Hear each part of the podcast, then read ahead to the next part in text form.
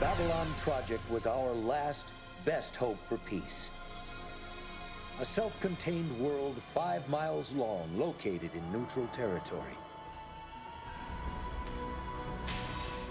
A place of commerce and diplomacy for a quarter of a million humans and aliens. A shining beacon in space, all alone in the night. It was the dawn of the third age of mankind, the year the Great War came upon us all. This is the story of the last of the Babylon stations. The year is 2259. The name of the place is Babylon 5.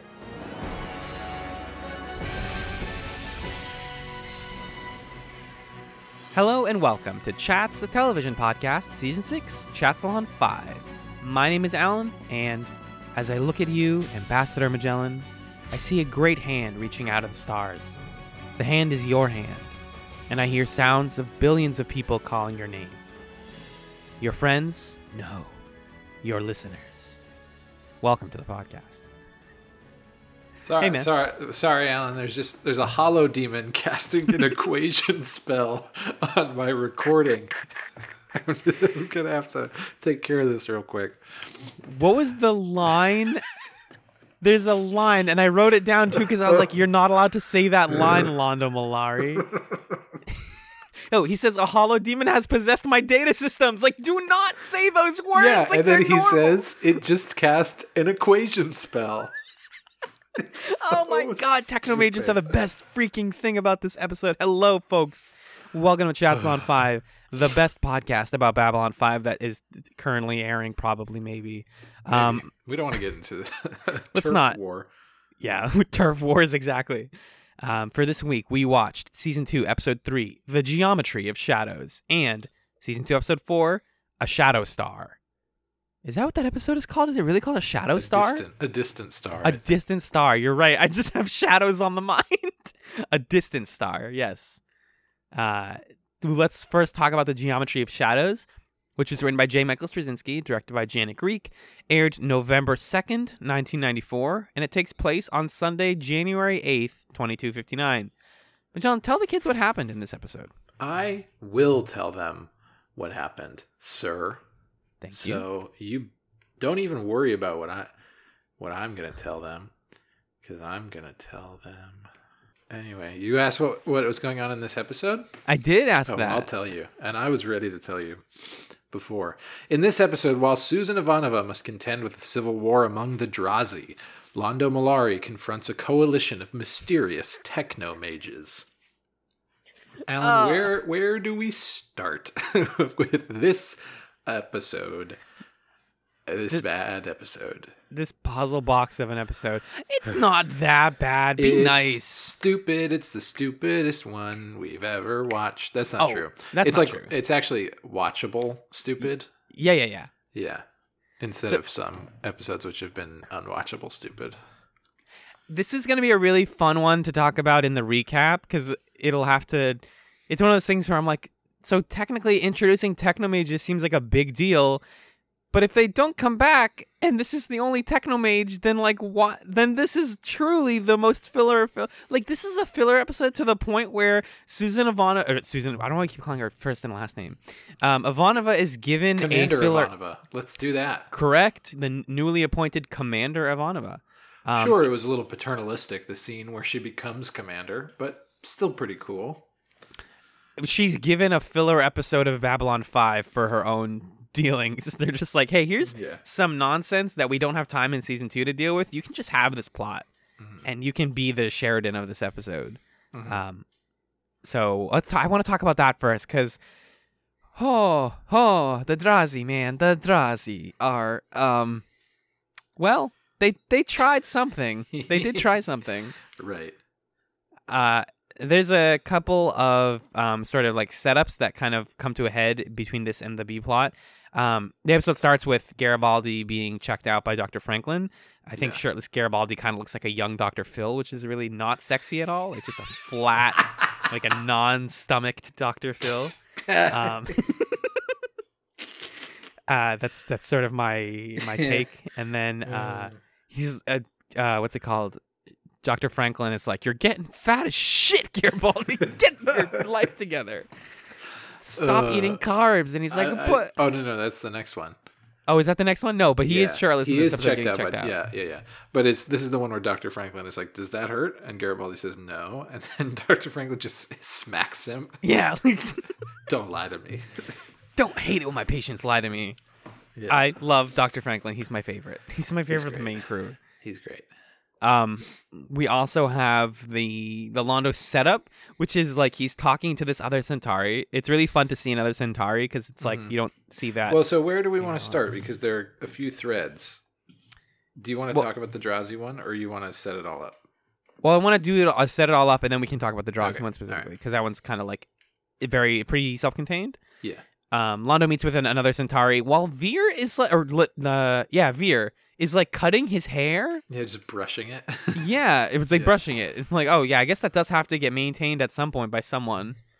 Um, and that guy is like, hey, so all the old men really want to like take the throne. Do you want to take the throne with us and at like on Centauri Prime?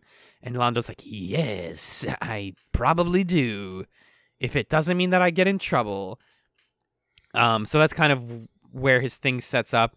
And then, uh, yeah, Ivanova is promoted to the position of commander because Sheridan is like, I don't have time for this. Like, I'm very busy and like, Yeah. I'm not a commander type. yeah. I'm a captain type. You should be commander. You can have the like. Di- he basically says you're going to be a diplomat now.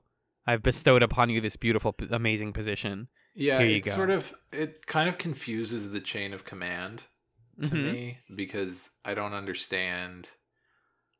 Because Sinclair was the commander, but was also the captain, I guess. Right. And so now they're dividing the duties. Except then, what is Sheridan left with? Yeah. What do you do as captain if you don't have you don't get to do the di- diplomatic solution stuff? And then he's complaining in the second episode about how he's doing too much of the diplomatic stuff. I, don't- I just don't really get the division there. It, it it's more a question of like they've never spe- explicitly said what each of the positions entails. Like there's you know Ivanova was lieutenant commander and now she's commander. Mhm. and he's captain but what does that mean but he also Right. still does diplomatic stuff in the second episode like right. it's all over the place i think yeah. um and so she is assigned to deal with this Drazi conflict there are a new race of people that are on babylon 5 that at least we the viewer haven't seen before um they're all like they're lizard men basically is the like the visual motif is they're Mhm. lizard people. Um, and they're fighting each other a lot and they're getting violent and people are worrying that it's going to get like actually bloody and very violent. Yeah. um, so they ask ivanova to handle it. She talks to them and basically learns that they uh, are split into factions. Uh, they have a green and a purple faction. And she goes like what's so uh, that's cool. Like what separates you guys? Is like class or is it like you know Mhm. uh your upbringing or is it like a familial well, thing so we have an equal number of purple and green sashes. and we got we put them all in a big bucket. we had a really big bucket there was a sale at the michaels on just like big sashes so we bought it like a like a thousand count of both and whatever color you got that was your faction and now we fight because you're supposed to fight people of the other faction and she's like That's so easy. Just stop fighting. And they're like no. Why would you ever stop fighting the purple guys? They suck. They're purple. Just Hmm. and you're starting to get the suspicion that maybe they're doing a thing. Like maybe we're doing a lazy metaphor thing. Right. It's kind of hard to figure out exactly what they're trying to say uh-huh. because this conflict is set up as ridiculous to the point that I can't really map it onto anything else.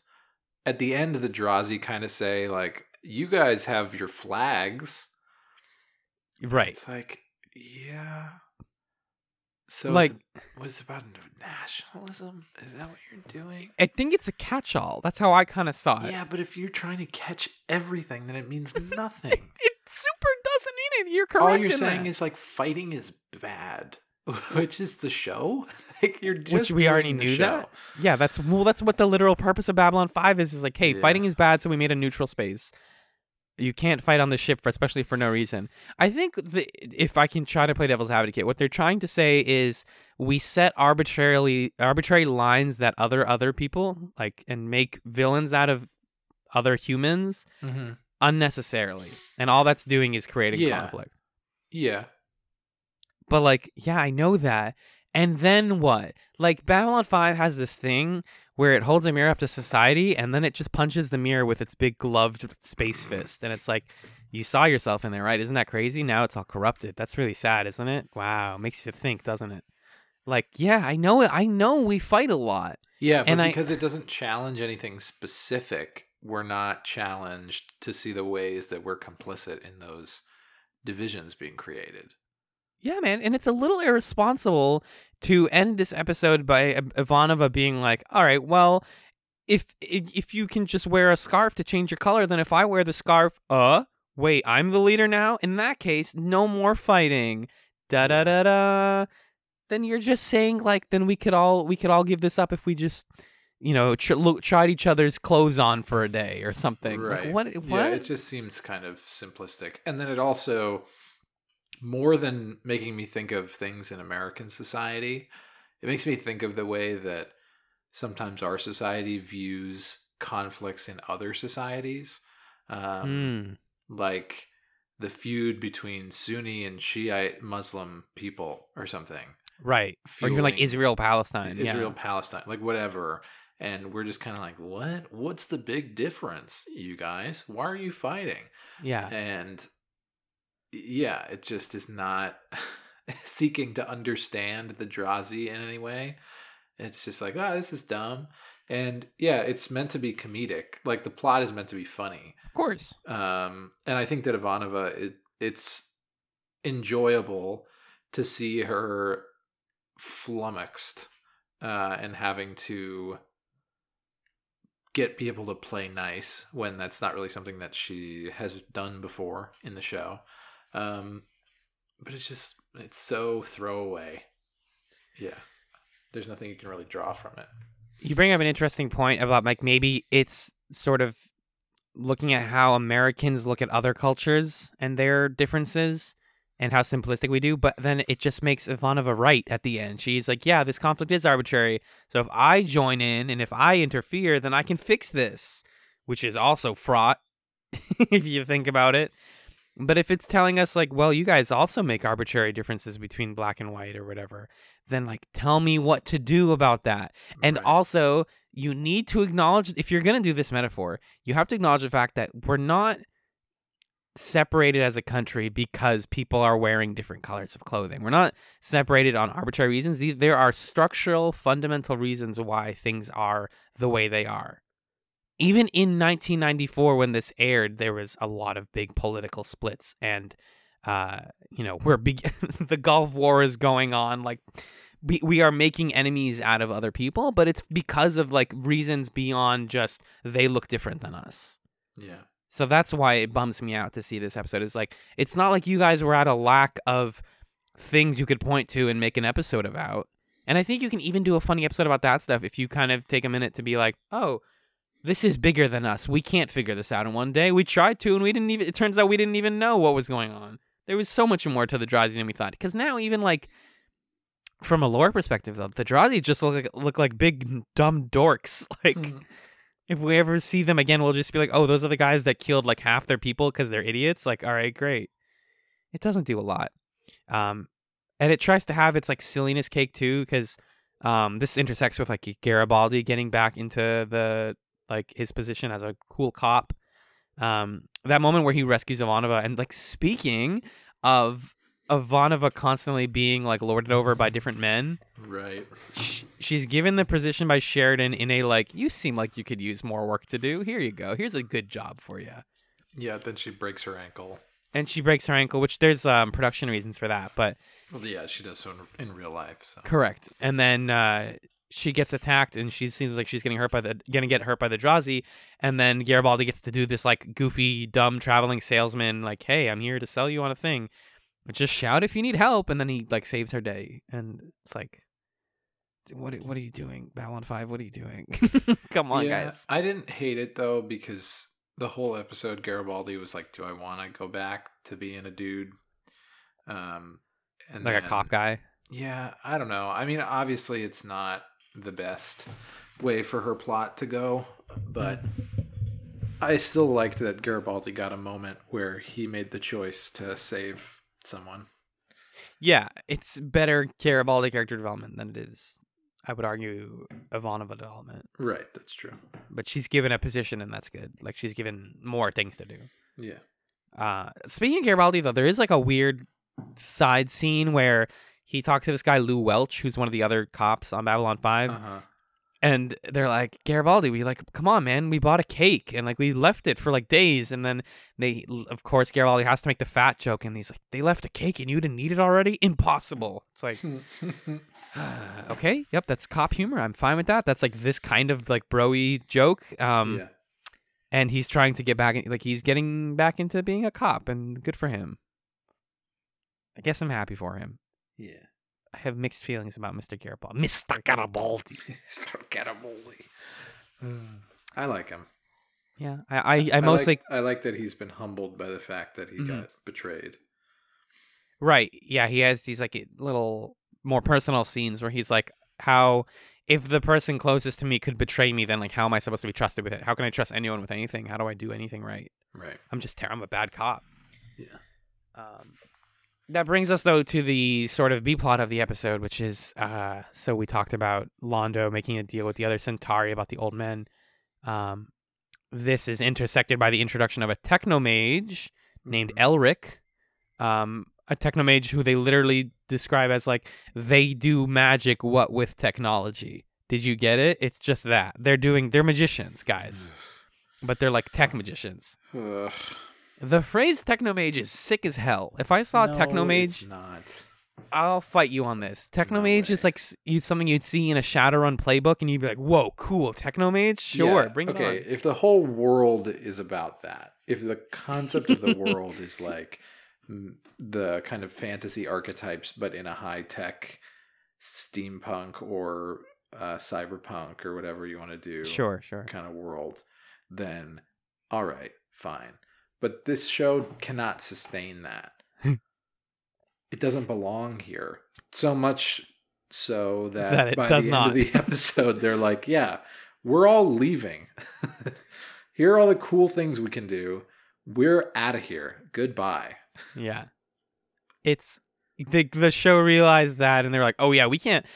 It's just they you know how in season 1 they would turn like a, they'd get a cool piece of tech or a weapon and they'd be like, "Oh, this is too powerful for Babylon 5. Let's throw it into space." Yeah, They threw a whole race of people into space. right, exactly.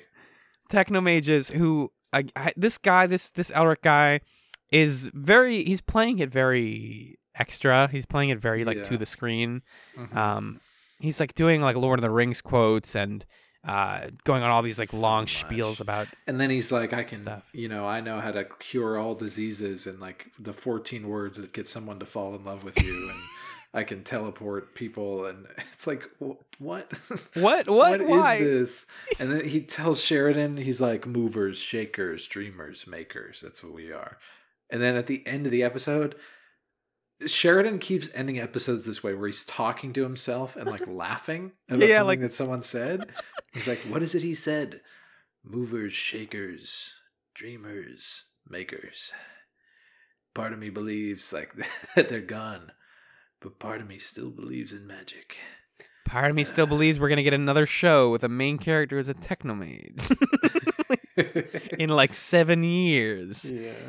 No that's true he definitely has the like man this episode was pretty crazy self Yeah, he keeps doing that. it's like don't we just watched it sheridan i know it's weird i just saw him Yeah. the funniest thing about the Technomage is, is that he says all of this amazing, incredible magic stuff that he can do.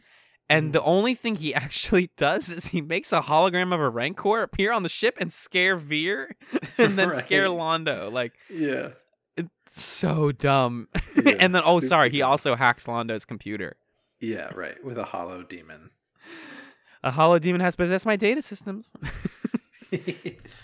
Uh, and it made me it made his computer play Narn Opera, which sounds bad because we like Hitchhiker's Guide to the Galaxy. like, because they have that exact same Yeah. joke, and yeah, it's great. Um, so also they just it's just it's just disappointing to me to have this like really cool race and this really cool like group of people who have all these powers, and they're just played for comedy and um sort of like mystical foreshadowing, because um they sort of like tease Londo because he records their conversation and tries like stealing information about them. And then they curse him to have like three goblins like cling to his back and then they like eat his clothes or something. And then the guy's like, "Yeah, I'll get rid of him." But anyways, here's this like really chilling line about how you're going to kill a million people.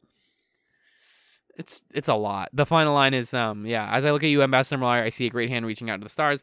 The hand is your hand, and I hear sounds of billions of people calling your name. And then Londo's like, "My my my um my people," and he's like, "Your victims."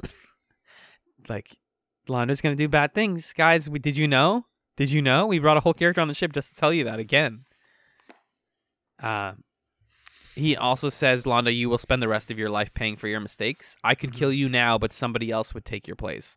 Which, like, I'm, I'm, I'm, I get it. I get it. yeah. I. It's just like doubling down on all of the stuff that we already know. Like, Londo is going to have his life ruined. Um, yep. He's going to cry. He's going to cry. He's going to kill people. We're going to see him cry naked in a corner at one point. It's going to happen. yep. Yep. Yep. Yep. Ew, naked Londo. What do you think about that, Majan? Yeah. I mean, let's bring bring it on. In it to win it. Is it just because you relate to him on a personal level and you're just like, I'm down? Give me that representation. Yeah, I want to see him reach rock bottom. I want to see him show his whole ass on Babylon 5. Yeah, yeah, yeah, yeah. For sure. Give me that.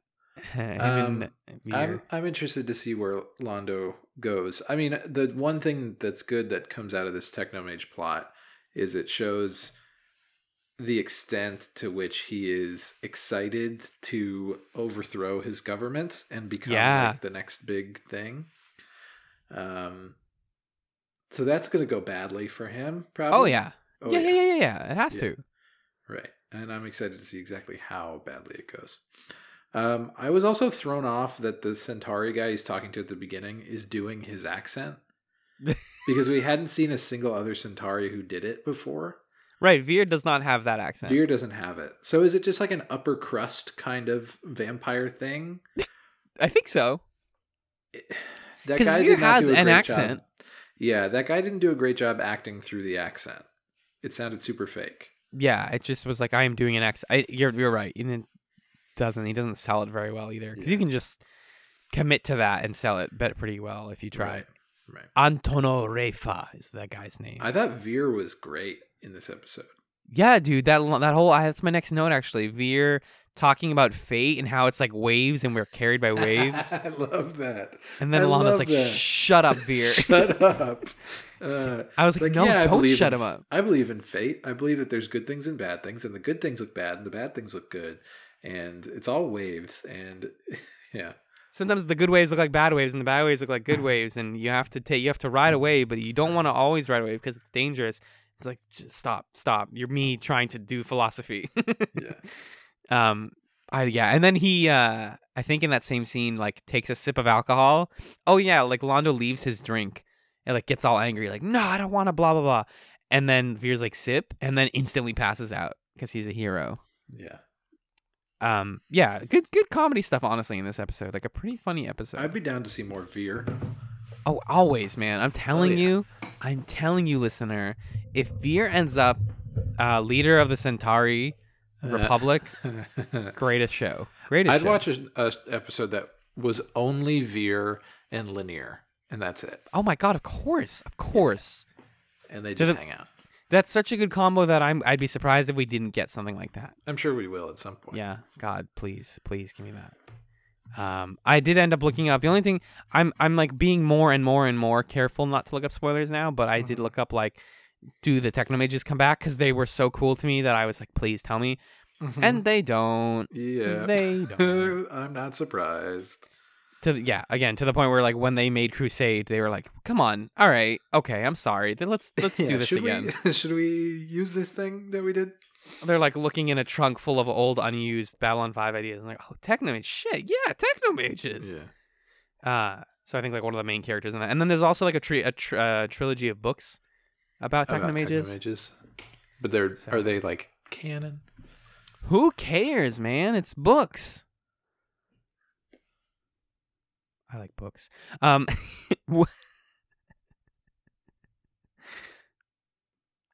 let's take a quick break. Actually, we I think do we have an email this week? What the fuck was that? We can't just have bits like that where they fall into the into I thought the ocean. I thought you were gonna follow it up. I thought you had another note. I tried to I tried to follow it up. I You tried to swing it. That's okay. Yeah. Uh, did we miss anything?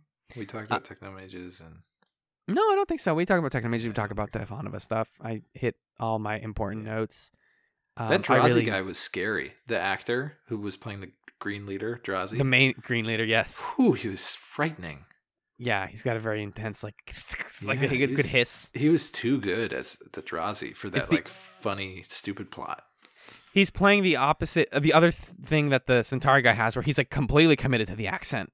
Yeah, He's like very much a snake lizard man. yeah. Um. Oh, and then there's a weird throwaway line from the uh, Technomage where he says, "We would not have our knowledge lost or used for ill purpose." So that's where I thought when Sheridan was like, uh, "Maybe we will see them again." Like maybe they have their knowledge used for ill purposes. Right.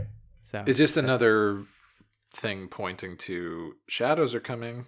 Yeah, but It's gonna be exactly. bad. Exactly, exactly. Um, speaking of uh, like reading spoilers for things, the the one email we got this week because our like schedule is kind of wonky right now because we're kind yeah, of like we're a we're a ahead of schedule actually. a beat ahead. Yeah, so we got one email. This one came uh, almost a week ago from our our friend Jonathan. Thank you, Jonathan, for the email. It's a short one. It just it says um, subject line dodging those spoilers. Mm-hmm.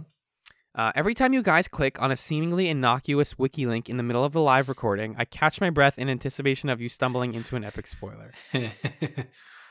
Uh, it's I'm it's I'm doing my best, Jonathan. I'm sincerely doing my best. Is that the whole email? No, the other half is the, just some advice. Um, the Lurker's Guide for each them? episode. Yeah, well, no, the Lurker's Guide was created contemporaneously with the original episode airing, so it's all it's always safe to look at the lur- their Lurker's Guide. okay. Um, so if you ever want to like read about the episode you're watching, just do that if you don't want to be spoiled. But John, how do you feel about spoilers for the show? Um, I try, man. I try, Mm-hmm. but I'm doing better than I've done in the past. Mm-hmm. Like when we watched Buffy as friends years ago, I I ruined a lot of Buffy for myself before we got to it. In like season two, you were already like, yeah. so I here's something like, happened yeah, in I season read seven. the whole. I read the whole wiki, and yeah, uh, like Xander gets an eye patch, and it's crazy. yeah, yeah. And then when we watched Farscape, I spoiled kind of a big thing, Yes. But then it was fine. I don't know. It it never is bad. It's never like actively harmful to you. I just want to have myself like I want to have some level of surprise that I can bring to the podcast. Right. I think know? the thing that it messes with is my ability to make genuine guesses. Right. Um, and do like the prediction segments and the recaps and stuff because it's like, well, I know. Yeah. So. But it doesn't actually disrupt my enjoyment of the show very much. Oh yeah. because if I if I see a spoiler out of context, I just wonder how do we how do we get there? How does For- that happen? Totally. Like Yeah. the only like major thing that I remember getting spoiled early on was like the show eventually becomes like a war show. And I'm like, hell yeah, like get me there. Um, you know, I'm into that. But um it's like I'm I'm usually of the opinion that light spoilers that you find on a wiki, you can usually uh they usually just motivate me to watch the show more.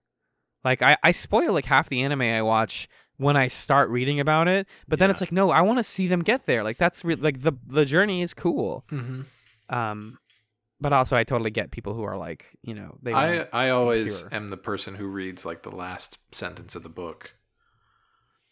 before right, right when you start, yeah. right? Yeah. 'Cause you're like, shit, whoa. How did I, how did we get to? Right. Uh, like how does that make sense? They're they're both ceaselessly back the night. Whatever that here's I have the I Great was gonna right do. here. I was gonna do with mice and men. You did uh, the great. So we beat on boats against the currents, borne back ceaselessly into the past. John, can I out myself? I almost said you were quoting the great Garibaldi. oh yeah, let's write the fan fiction. Of that. the Great Garibaldi. That sounds awesome. oh my god. It's just He Garibaldi as Gatsby. It kind of fits because doesn't Gatsby not really drink or something? right. He used to or something. Or something. Yeah, it's been a while. Forgetting the specifics of classic American I've literature. read that book three times at least, if not four. I watched the movie. I also watched the movie. Um, let's take a quick musical break, and we will be back to discuss a distant star.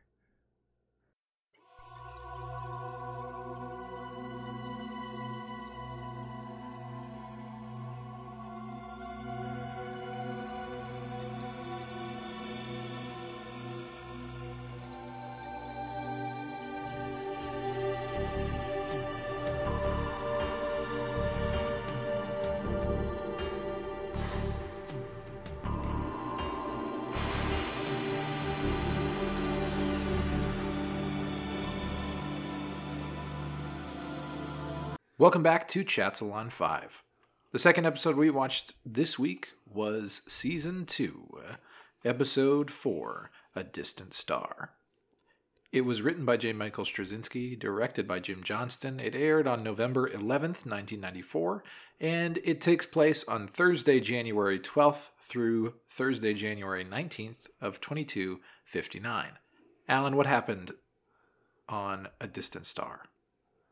Well, Magellan, uh, I would like to state right now, before I forget, that we got the credits completely wrong for both of these episodes because I forgot to update them like a fool. Really? Yes. All right. Can I go back and fix them right now as we talk? Oh, yeah. So, Geometry of Shadows, this is important to me and us as people who care about who made these things. They were both written by JMS. Geometry of Shadows is actually directed by Michael Vejar. It actually aired November 16th, 94. These are these were last week's credits. That's the problem. And it took place um, January, Wednesday, 25th to Sunday, February 5th to 2259. Okay. And uh, A Distant Star was actually written by DC Fontana, not by J. Michael Straczynski. oh. It was directed by Jim Johnston. It took place from January to January 30th to February 2nd of 2059, and it aired uh, November 23rd. So sorry, Great. That's okay. oopsie. Thanks for the clarification. Thank you. Uh, in this episode, an Earth Alliance Explorer class ship commanded by an old friend to Captain Sheridan arrives at Babylon 5. Meanwhile, Dr. Franklin puts the command crew on a diet. Mr. Magugli, what did, uh, what did you think of A Distant Star? I thought it was. I thought it was good. Um, you know, it's not going to go down as one of my favorite episodes, but it's an episode that gives us some Sheridan development that I think is legit instead of the ham-fisted. Look at this nice smiling guy and his dead wife stuff that happened last week. It's Yeah. like no, here's here's a man who had one vision for what his life would be like, and his life isn't working out that way, and he's got to deal with that. That feels more real to me than what they've been throwing at us. And it, I don't know, because I was into him last week, and then the first episode of this week, I was thinking, I don't know, he's just sort of normal. He's just kind of handsome Yeah. and he's always kind of smiling to himself. Man, this place is weird. And I you know, I don't I don't want that from supposedly the main guy of Babylon 5. Yeah. The thing that was great about Sinclair is that he was serious, but he was just as odd as everybody else. And he was a little unpredictable. And he was passionate about stuff. And Sheridan is just like, it's a job. Just here doing a job. Um, that'll change over time, I'm sure. But as of right now, we're not getting a lot from this guy. So I appreciated that, that this episode gave us more to chew on. mm-hmm. And, you know, overall, I thought it was fairly watchable. What'd you think? Well, there, yeah, there's a lot to like between, you know, the the uh, Maynard character is pretty good. Um, I think Russ Tamblyn brings a lot to that character, just like a familiarity with Sheridan and a friendship that I think he delivers a lot better than the sister did last week. Yeah, for Um, sure. He's kind like of he's- he's kind of an odd. It's an odd performance that isn't totally uh, believable all the time. But when you Uh-huh. reminded me that he was uh, the doctor from Twin Peaks, Yeah. and it's like okay, he's he's Ah, bringing yes. kind of a Twin Peaks thing. Yeah, he's bringing a strangeness to it. Yeah. Um, the really weird thing though is this episode is paced so strangely. yeah, Um, doc, uh, I keep wanting to say Doctor Jacoby. Maynard is brought onto the ship, walked around the ship, given a tour, has a whole arc with uh Sheridan, and then leaves. yeah. 18 minutes into the episode. Hmm. I looked at the time as I, I had taken like so many notes, and then I was like, oh my god, this was all in the first 18 minutes. Like, what's the rest of this episode? Right. And it turns out it's just this like really slow but like kind of good, cool rescue mission Mm-hmm. Where uh, the crew of his explorer ship are um, attacked by, or they're trapped in hyperspace with some bad guys, um, and they have to get rescued. And so Sheridan sends out his like Zeta squadron Mm. to uh, rescue them, and it's this whole like we're gonna basically catapult them by like bringing them from one escort to the next escort, and then they're gonna get pulled out of hyperspace. Cool idea. Very cool idea. Yeah. Uh, really hampered by the fact that the CG in the show is still very bad. yeah. Like and and this time it's not even a question of like oh the 3d like looks cheesy it's like i cannot physically tell what's happening right. Right. Right. there's a lot of orange portals There, it's there's that part where they're looking on the screen. The crew of the uh the what's the ship called? i don't remember what the actual ship is called oh the cortez The Cortez. The crew of the Cortez is looking at the fighter pilot guy.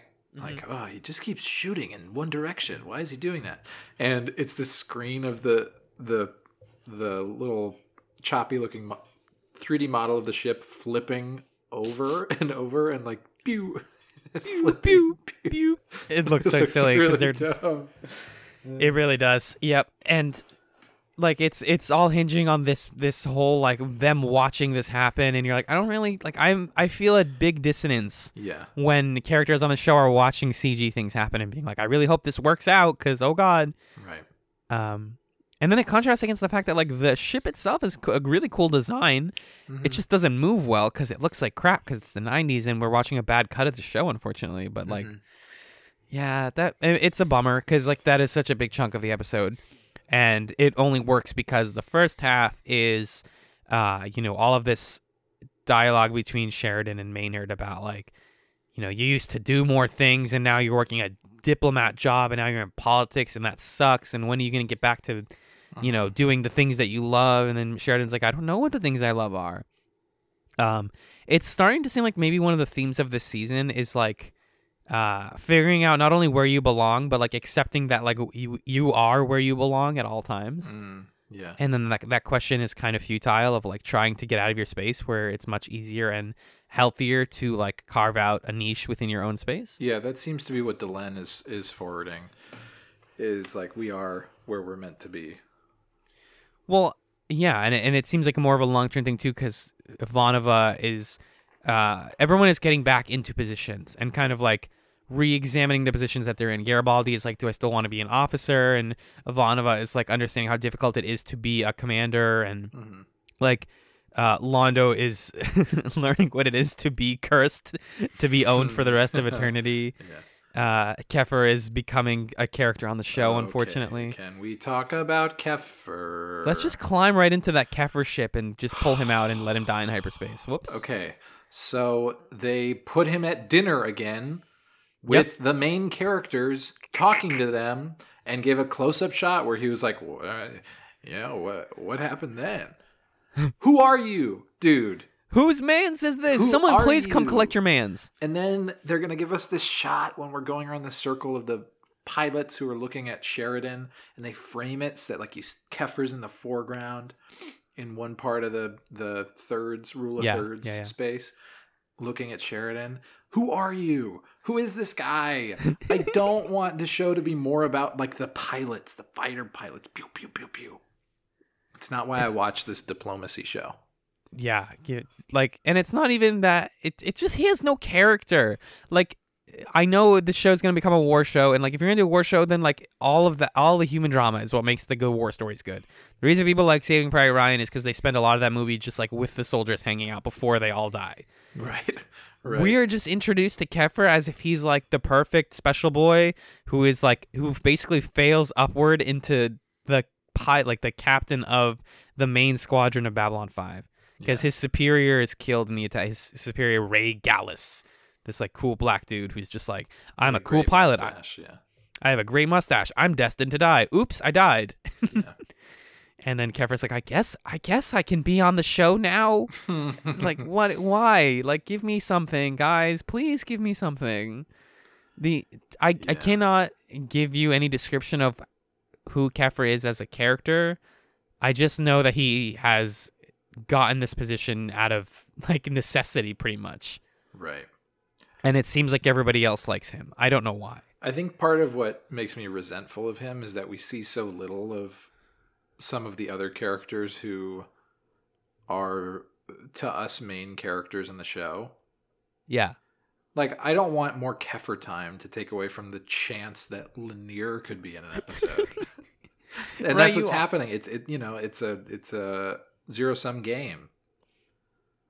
That's a good point. It's it's different from like when you see uh Jool or Jool on Farscape. Jool, what's her name? Julie?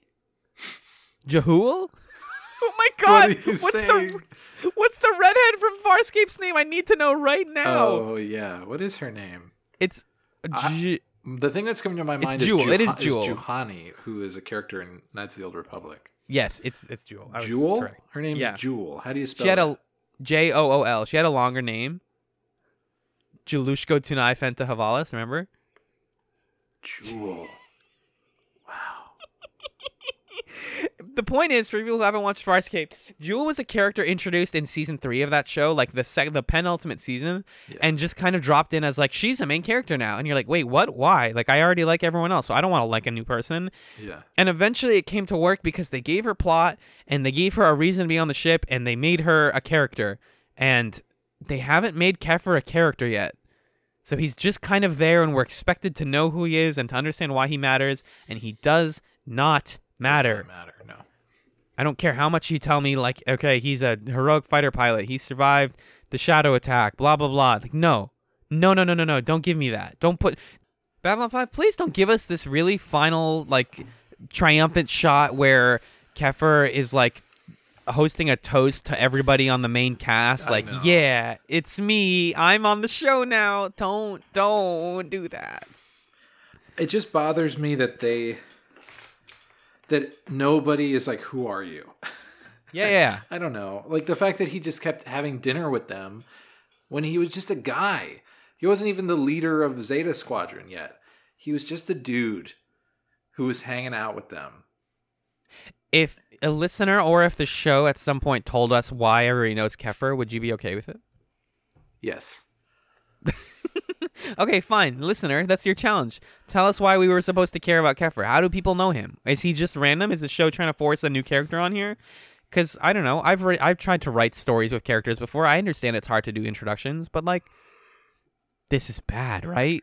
We're not weird in He just- 2018 he looking at this character. We didn't need to see him before this moment. no, no. I don't know. Um, like whatever. maybe this would actually be an okay introduction for him of Yeah. like your captain died now you're being put into a position like it's again it's the like learning to accept your position like, i guess i am the captain now now huh. sorry I can't say i'm the ca- i can't say the captain now without thinking of captain phillips Ugh, they really ruined such a common phrase. and just a yeah everyday phrase like the cap i'm the captain now um speaking of everyday though there's other plots in a distant star uh for example the crew is put on a diet i love this plot dearly with my it's whole so entire great. heart It's wonderful. it's precious and pure and funny and good that's it period next topic no it's uh, franklin is like garibaldi you're getting fat as shit my guy uh I, I cuss once per episode now and that was my you're one gonna get a freaking heart attack, my dude. yeah, please stop. Uh, and he's like, but I want to make my bagna cauda. Come on, no my favorite. anchovies. What? Yeah, he gets No so mad about anchovies. which I understand as someone who's trying. I'm trying to manage my sodium as well. It's very Oh, yeah. important. You should, so Oh, yeah. like anchovies are bad. Um, so uh, Garibaldi is put on a no bread, no salt diet. Uh, and then Ivanova also comes and he's like, "You're like too fit."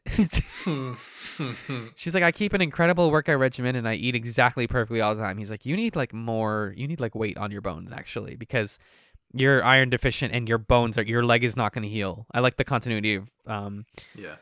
her leg is still broken. hmm Uh, also, we didn't mention this, but her leg was broken because the Drazi knocked her over and she fell on her foot, which is just a silly way to be like, now for two episodes, Right. you're like, but I guess because, yeah, the Claudia Christian, like, actually broke her leg and they didn't want to take her off the episode, so Mhm. that's cool. And Um, then this weird exchange happens in her her checkup. Oh, yep. Yeah, Oh, where yep. Ivanova says, "Figures. All my life, I've fought against imperialism. now, which okay, all right. Okay. Now sure. suddenly, I am the expanding Russian frontier. Okay, doesn't this does not fully make sense? The words you've said, and then You ju- Doctor yeah. Franklin says, moves his head, looks at her, but with very nice borders. Get shut up, Dr. Franklin. Don't ever be horny, mister. What? Don't ever be Why would horny. you ruin our perfect boy? Why would you ruin our sweet boy with such filth lines? don't even even as like a like they cut away from the like I worry that it was the actor being like sneaking in a last line as they were cutting away. Richard Biggs was like, "I'm gonna be, I'm gonna be naughty," no way. uh, but no, it's just a gross line. Yeah. The, I think the "I am the expanding Russian front" is really funny though. Frontier. It is, but it. Uh, I don't know. Like I've spent my whole life fighting against imperialism. I guess, except you're part of like the space military. So really, so uh, ex- explain this to me. Yeah, yeah, right. I don't really buy that you're fighting against imperialism. Mm-hmm. Anyway, Uh, and then uh, Delenn gets like a sexy checkup from uh, Franklin, and I like this is moment just where everything that she does now going to be sexy because she has hair? Is Yes. that, is that how we're going to play it as a show? absolutely. All right, great. That's- Yep, they're great, great work, guys. Cool. Um, yeah, Delenn gets a sexy checkup from Franklin, and then she like, she's like, "Oh, when is the ambassador coming on the ship?" And he's like, "What? Like Ambassador Bagna Cauda?" And he's like, "Garibaldi." Because Garibaldi goes so far to cheat on his diet as to have one To of the smuggle cool. ingredients. Yeah. I really liked that character. He reminded me of. Have you seen Die Hard? Uh. uh there's a character we should watch Die, Die Hard this year. It's a fun movie around Christmas. Um, it's uh, there's a character in Die Hard who's like the limo driver or whatever, uh, who like takes uh, the main guy to the Nakatomi Plaza the first time. He's like, "I'll hang out." Like he's just like, "I'll be right back." And he's like, "I'll hang out for a while. I'll wait for you." And just every once in a while, they cut back to him like chilling. He's just this like cool dude in a in a limo. Um, this guy that Garibaldi is like, I will pay you if you can bring me o- olive oil onto the onto the ship so that I can make this delicious dish. and then he gets caught by Dr. Franklin, who comes in and yells at the guy. Which, hey, good green, good flags, uh, Babylon Five, for having two people of color talk to each other on your TV show at the same time. Yeah. Phew. When it happens, we knock on wood because that's really like good job. That's a rare one. Um, so he he smuggles, he takes back the, the stuff, and then Garibaldi's like, "Come on, come on, just once." And then Gar- uh, It's my Franklin's like- birthday. my dad's dead. it's my birthday, yeah. And like, I ser- I'm shocked that was true. By the way, Yeah, I. Th- it was. Didn't it read like a 50-50 that he was like lying, but I'm glad that it was real. he says like, "My dad made this food for me and would work so hard for it," and clearly that was where how he showed that he loved me because he would never show it otherwise. And then Franklin buys that, and I'm like, "Mm, "What?" Yeah, but it was true. I think. But I, yeah, there's no evidence that it's not, so I think it is true. Yeah. Franklin and him eat the the snack together. It's just like oil fondue. It's olive oil fondue, basically. Um, you put like olive oil and garlic into like a big bowl, and then you dip vegetables and bread into it. Hmm. Which like that, I mean, that seems kind of yummy. I guess it's an Italian thing. I don't know. I'm not Italian. Um, and then uh, so everyone is on this diet. There's another good comedy scene where they're in the restaurant and they're eating dinner and they're eating eat like, you know, one of them's eating uh, like the he- uh, Ivanova's eating the heavy dinner. Garibaldi's eating the light dinner, and uh, Sheridan is eating like the medium dinner, and they all like swap plates, Yeah, that was cute. and then they Nice swap bit of back. character comedy. Oh yeah, good physical comedy too with the, like Yeah. the swapping and everything. Um, and then just one of the weirdest like side moments. There's so many side moments in this episode because it's very like unconcerned with its main plot until the end when it's only Yeah. concerned with its main plot. Right. But you get uh Delenn um talking to Sheridan because Sheridan's like, I don't know if I belong here, and then well, and then he sent those like the fighter pilot guys died. He feels guilty Right. about it. and he says it's my fault and I'm bad at I'm bad at my job, and then at first I really liked Dylan's lines here, um, because they are the classic JMS style. Like everything matters. You're all a purpose. Purpose is what you Mhm. make of it. Like just telling us what the themes are. Yeah. And then she has that whole line about like the molecules of your body are the same molecules that make up this station and the nebula outside. We are star stuff. And I was like, wait a minute. Yeah. Is she doing Carl Sagan? And she's literally directly quoting Carl Sagan Cosmos. Like, guys, you don't just do that. Yeah, that really made it fall flat for me.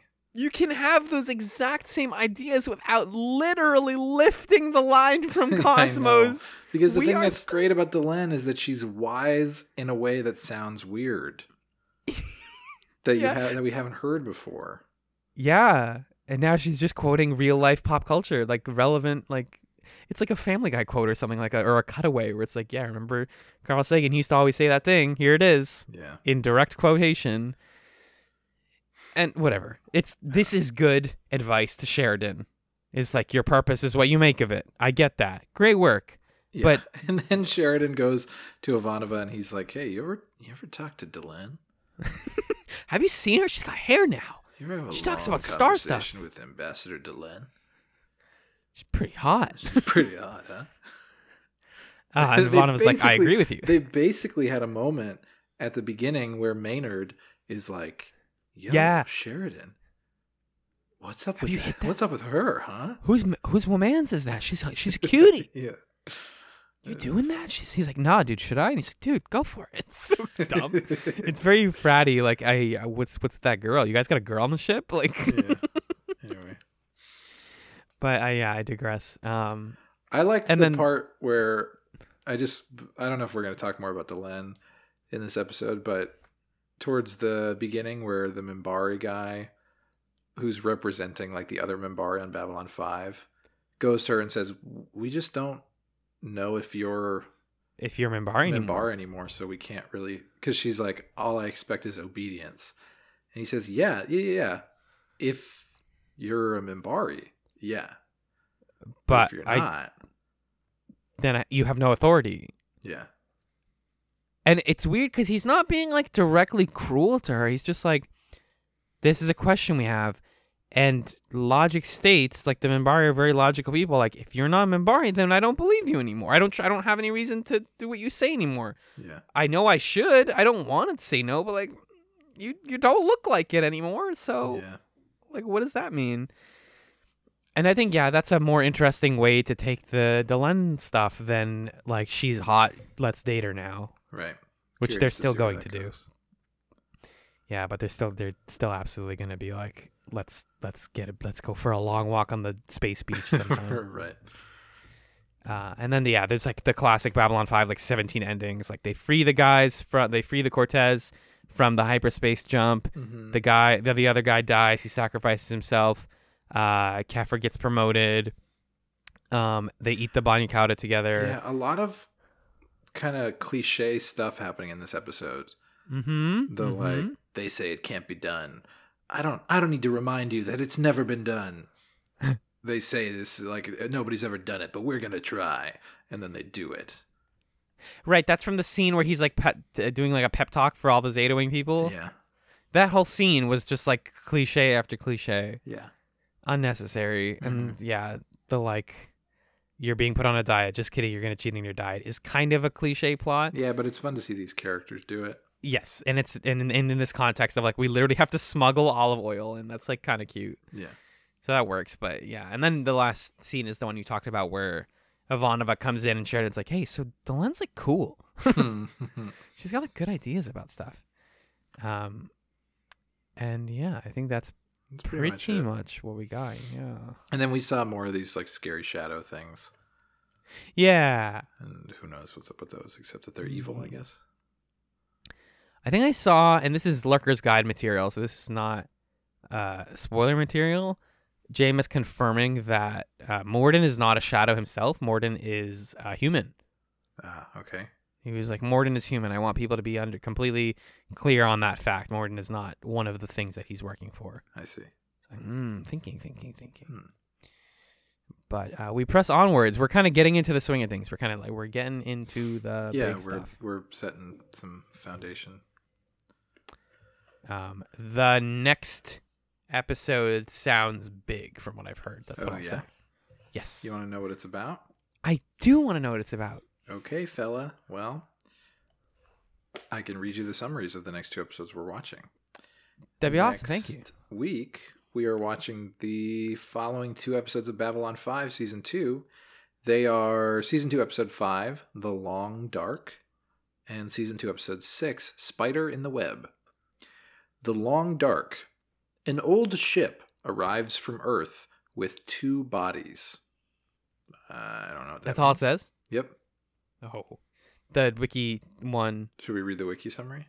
we can. What does that say? You get, a little, you get a little bit more.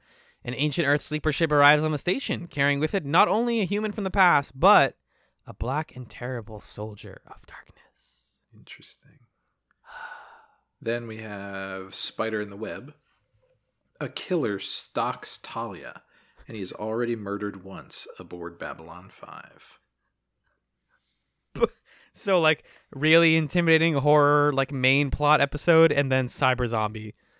Yeah. I, I really want to get to episode 7 and 8 because those are some exciting summaries. So I'm sorry for looking ahead, but uh, let's get through next week so we can get to 7 and 8. Oh, shucks. Uh, yep. Okay. Great. Sounds like a plan. See, you see all that?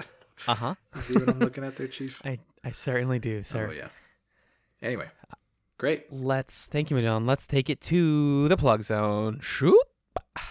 If you'd like to follow us online, you can check out twitter.com slash chatspod, where we post episode updates and you can ask us questions over there.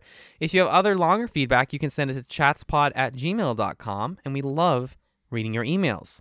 Uh, you can also rate us five stars or whatever on iTunes. Just give us a review if you want to write us a review. Uh, that's how people discover the show. It's a really good tool for that. Yeah. And um, if you'd like to support us financially, you can do so by heading to patreon.com slash chatspod, uh, where you can uh, back us and send us a little bit of money every month. And uh, you'll get some bonus content. Like uh, $2, you get movie commentaries. Um, we watched uh, Shaolin Soccer for our December movie. Super fun. Very fun time. Yeah. Watch a film Mhm. with all your friends, with the Chats Boys. Uh, Five dollars a month, you get Chats Nights, where we just, it's kind of like the stuff we talk about before we hit recording episodes, and we made it into a podcast uh, with a little bit of structure to it. Not much. It's like a shorter one, and it comes out every two weeks. It's good. I like to think it's fun and good. Yeah, and people haven't really taken advantage of this yet, but that's a space where we'll literally talk about anything you want. Mm-hmm. So, you know, slap a couple dollars our way and tell us what you want us to communicate about, and we'll do it for, for you. sharks. Yeah. Um, we uh, we're always looking for more ideas for for chats night stuff because otherwise we're just like I guess we're gonna watch YouTube videos and like tell talk about our feelings. Yeah, or we'll look f- for like hypothetical questions to talk about Yeah. or things like that. Yeah. Exactly. Uh, in lieu of the usual podcast plugs uh, of our own stuff, we do chatsums here where we recommend you do or see or experience something. Mhm. Um, so, Majan, what is your chatsum for this week? Well, in the spirit of uh, Garibaldi enjoying some delicious Italian uh, food, I ordered some Italian food that arrived partway through our record here. So I'm about to have some uh, some pe- fettuccine with uh, shrimp. It's gonna have a little uh, pesto on it. It's gonna Oh. have oh yeah, it's gonna have a little artichoke in there, a little cherry tomato. Uh, it's gonna be good. I mean, just get a just get some pasta, you know, and enjoy that.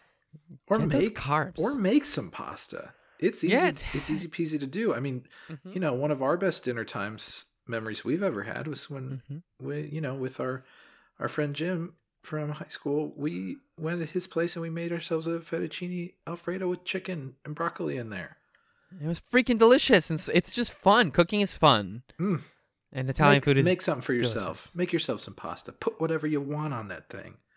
Toss some meatballs in there, maybe a little bit of spice. Yeah, whatever. my mom my mom recently uh, started making two new dishes uh, one of them one of them is uh, penne with uh, Mhm. Buffalo sauce on top and some chicken. Ooh. uh, and a couple of like different colored peppers some red and green peppers Huh. in there it's a very good spicy dish and the other one is uh, i don't remember which uh like noodle type or whatever it is, but it's a softer one with um some some fried shrimp and some black pepper on top. It's very spicy. My mom makes it very spicy, but yeah. The cool thing about that kind of food is you can make it as like spicy or just ta- or savory as you want. It's very freeing. Um, cool. My uh chatsum for this week is another sort of low key one. Um, I'm not going to recommend a specific video game, but I'm going to recommend a practice for those of you who don't usually play video games, which Okay. I think a right, you know, rock on. But um, if you ever like been interested in these sort of longer RPGs that people always talk about, your Final Fantasies, your Mhm. Dragon Quests, your Star Ocean, your Mass Effect, whatever. Um, most of the older ones, most of the older iterations of those games have uh, like PC versions that are pretty easy to run on anything and have like cheat codes basically. Yeah. Um, and so something I've been doing in the last couple of weeks is I've been playing through Final Fantasies eight and ten. I just finished eight and I just started ten. Yeah. Um, with like no random encounters on, like turn random encounters off and turn like invincibility on in case I have to fight bosses. Yeah. Just you just- it- experience the whole game without having to worry about the like death stuff. Yeah, without without even having to engage with the video game part. Like you're basically just walking through like a novel. Like playing Final Fantasy VIII, I felt like I was reading a book every night because it's Hmm. just like I'm gonna read some dialogue. That's fine. Um, it's a little bit more engaging than watching a let's play because I know a lot of people are like, I don't want to like just watch someone else play a game. It's like Right. you're still walking around, you're getting to know the characters, you're seeing them in all of their permutations, but the part where it, it has to be hard because those games are not like Final Fantasy VIII, for example, is like not designed to be played by people. It's the kind of game where you don't cast spells; you have to like collect spells and then use them on enemies, and you know it's just arcane and weird in ways that aren't. They they were designed for you to play when you were 11 and had a whole summer. Hmm. But now, if you just want to enjoy the story, just like throw some cheat codes on, get Yeah. cheated, get to cheating Cheat. in video games Yeah, specifically. Right. right. Uh, and yeah, just cheat cheat through all your old video games. They are all usually pretty cheap and uh, and cool stuff. Mm-hmm. That, dear listener, is going to do it for this episode of Chat Salon Five. Peace.